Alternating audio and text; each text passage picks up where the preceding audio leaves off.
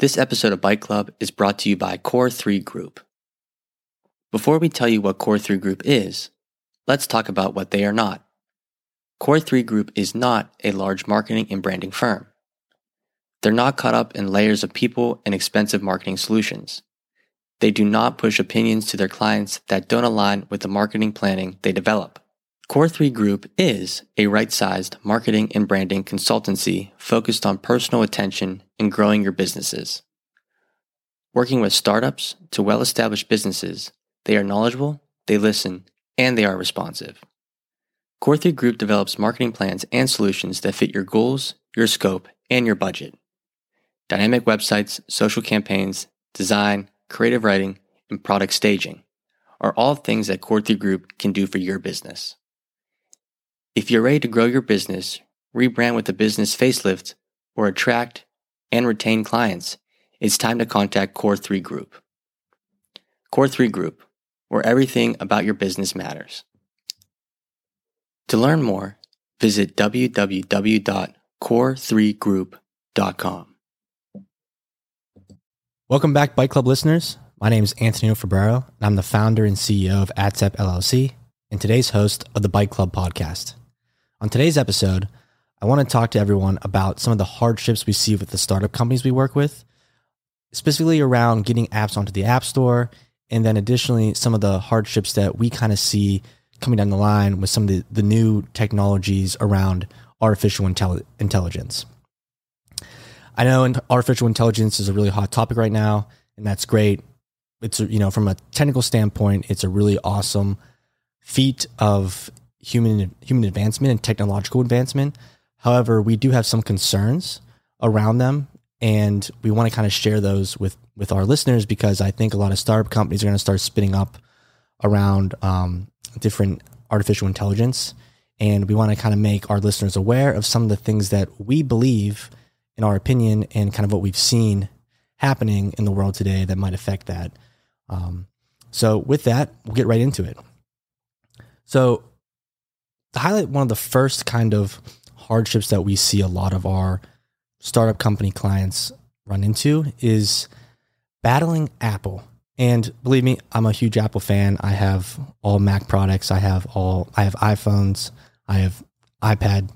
I have I have iPads that I use on a regular basis for work and for leisure.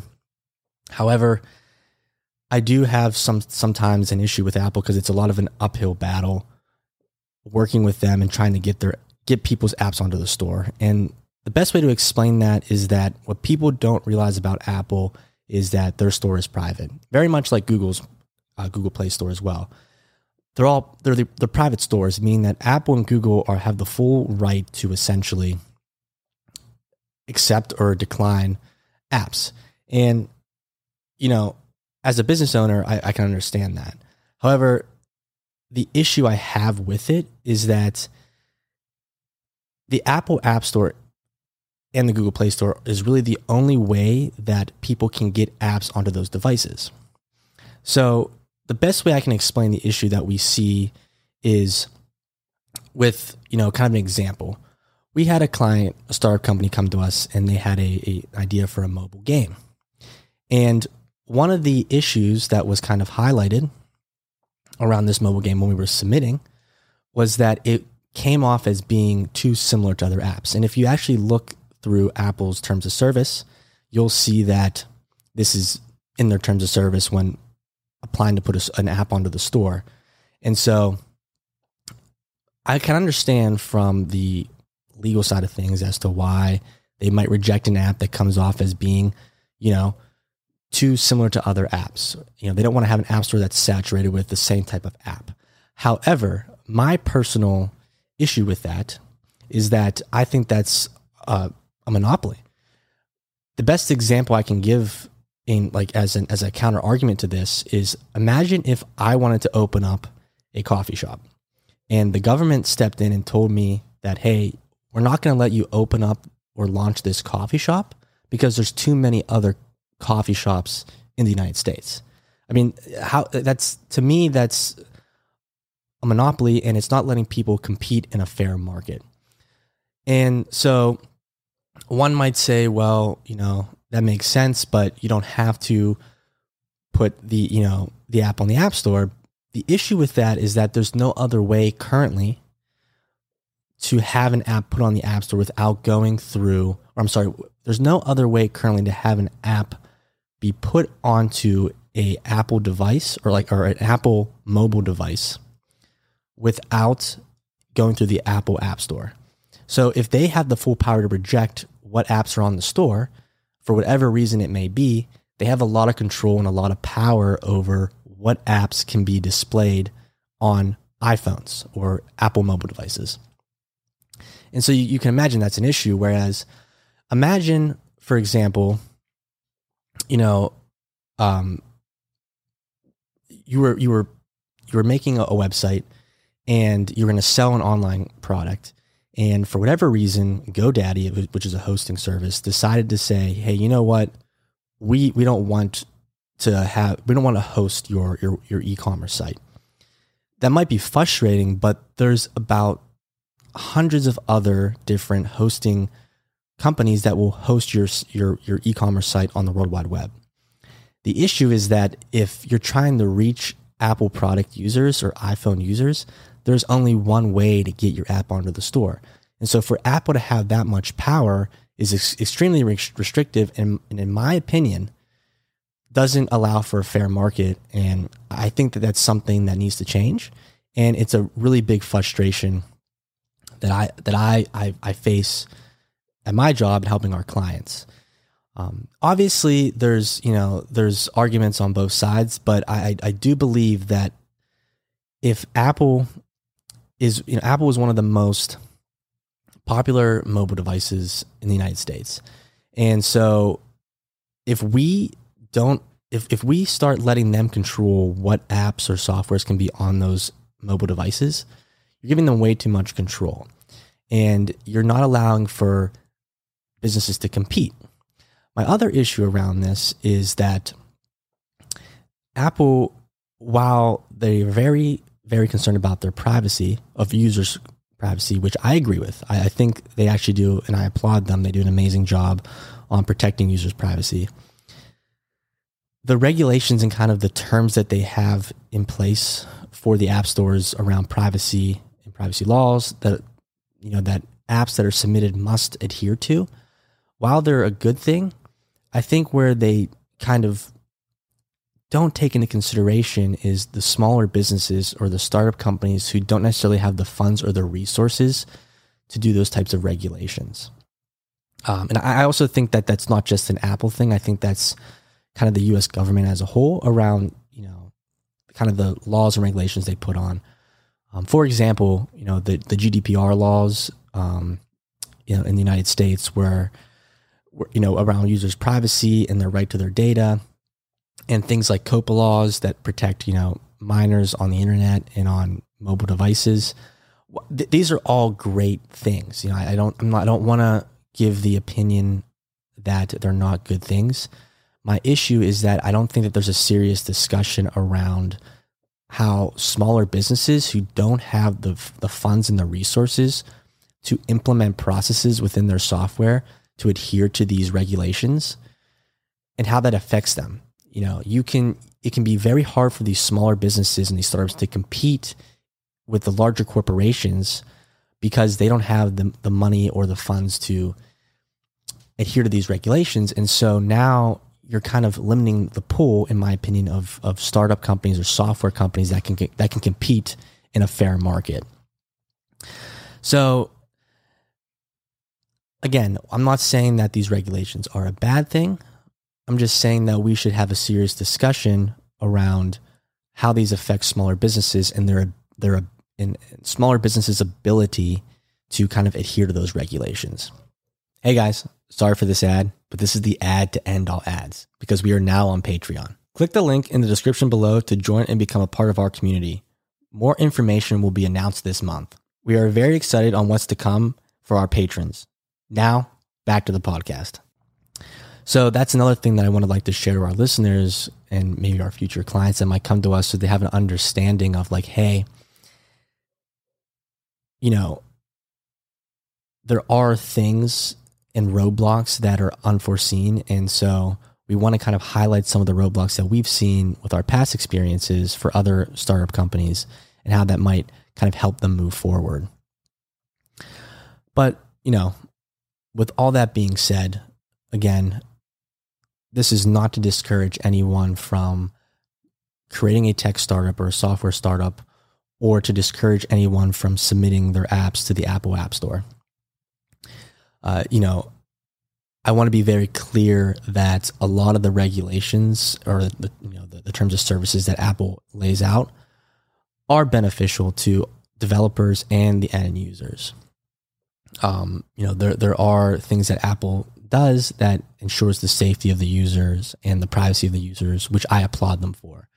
Again, my only concern is that I don't think that some of the regulations, not only by Apple, but by the US government, are fair to the smaller businesses. I think a lot of these regulations and these rules that are being put into place are put into place by lawmakers who are considering the larger corporations who have the money and resources to do these types of um, implementations to follow these different regulations, whereas small businesses don't have that same luxury. And so that kind of brings me up to my second big topic for today, and that's the talk around artificial intelligence.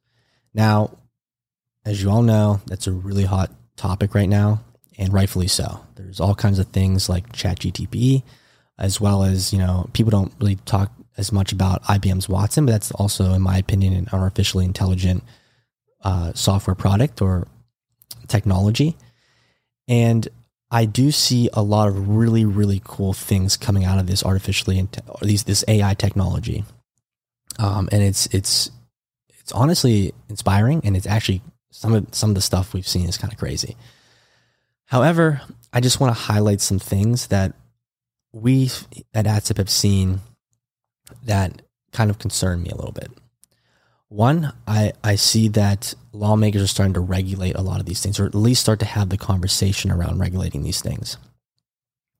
And so that begs the question around, you know, when these things, when they do start regulating them, these startup companies that exist now, what's going to happen with them?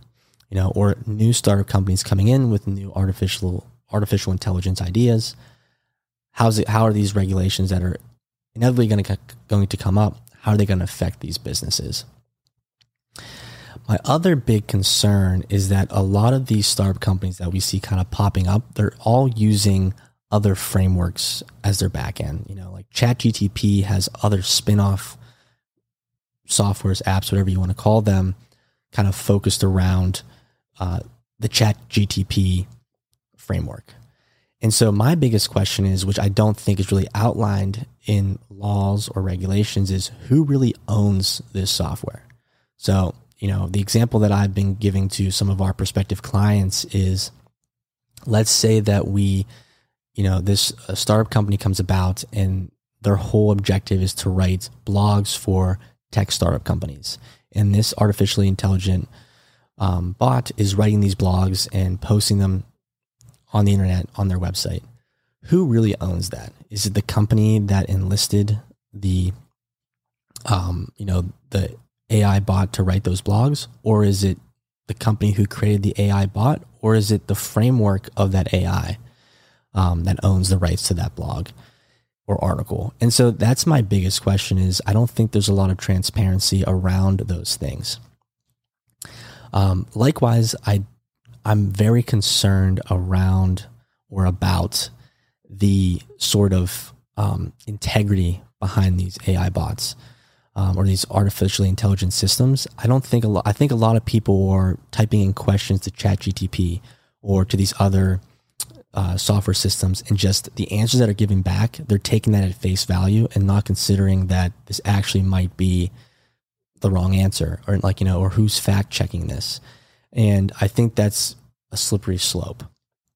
And so this is not to discourage people from creating new companies or software products that are that involve or built or are built around artificial intelligence.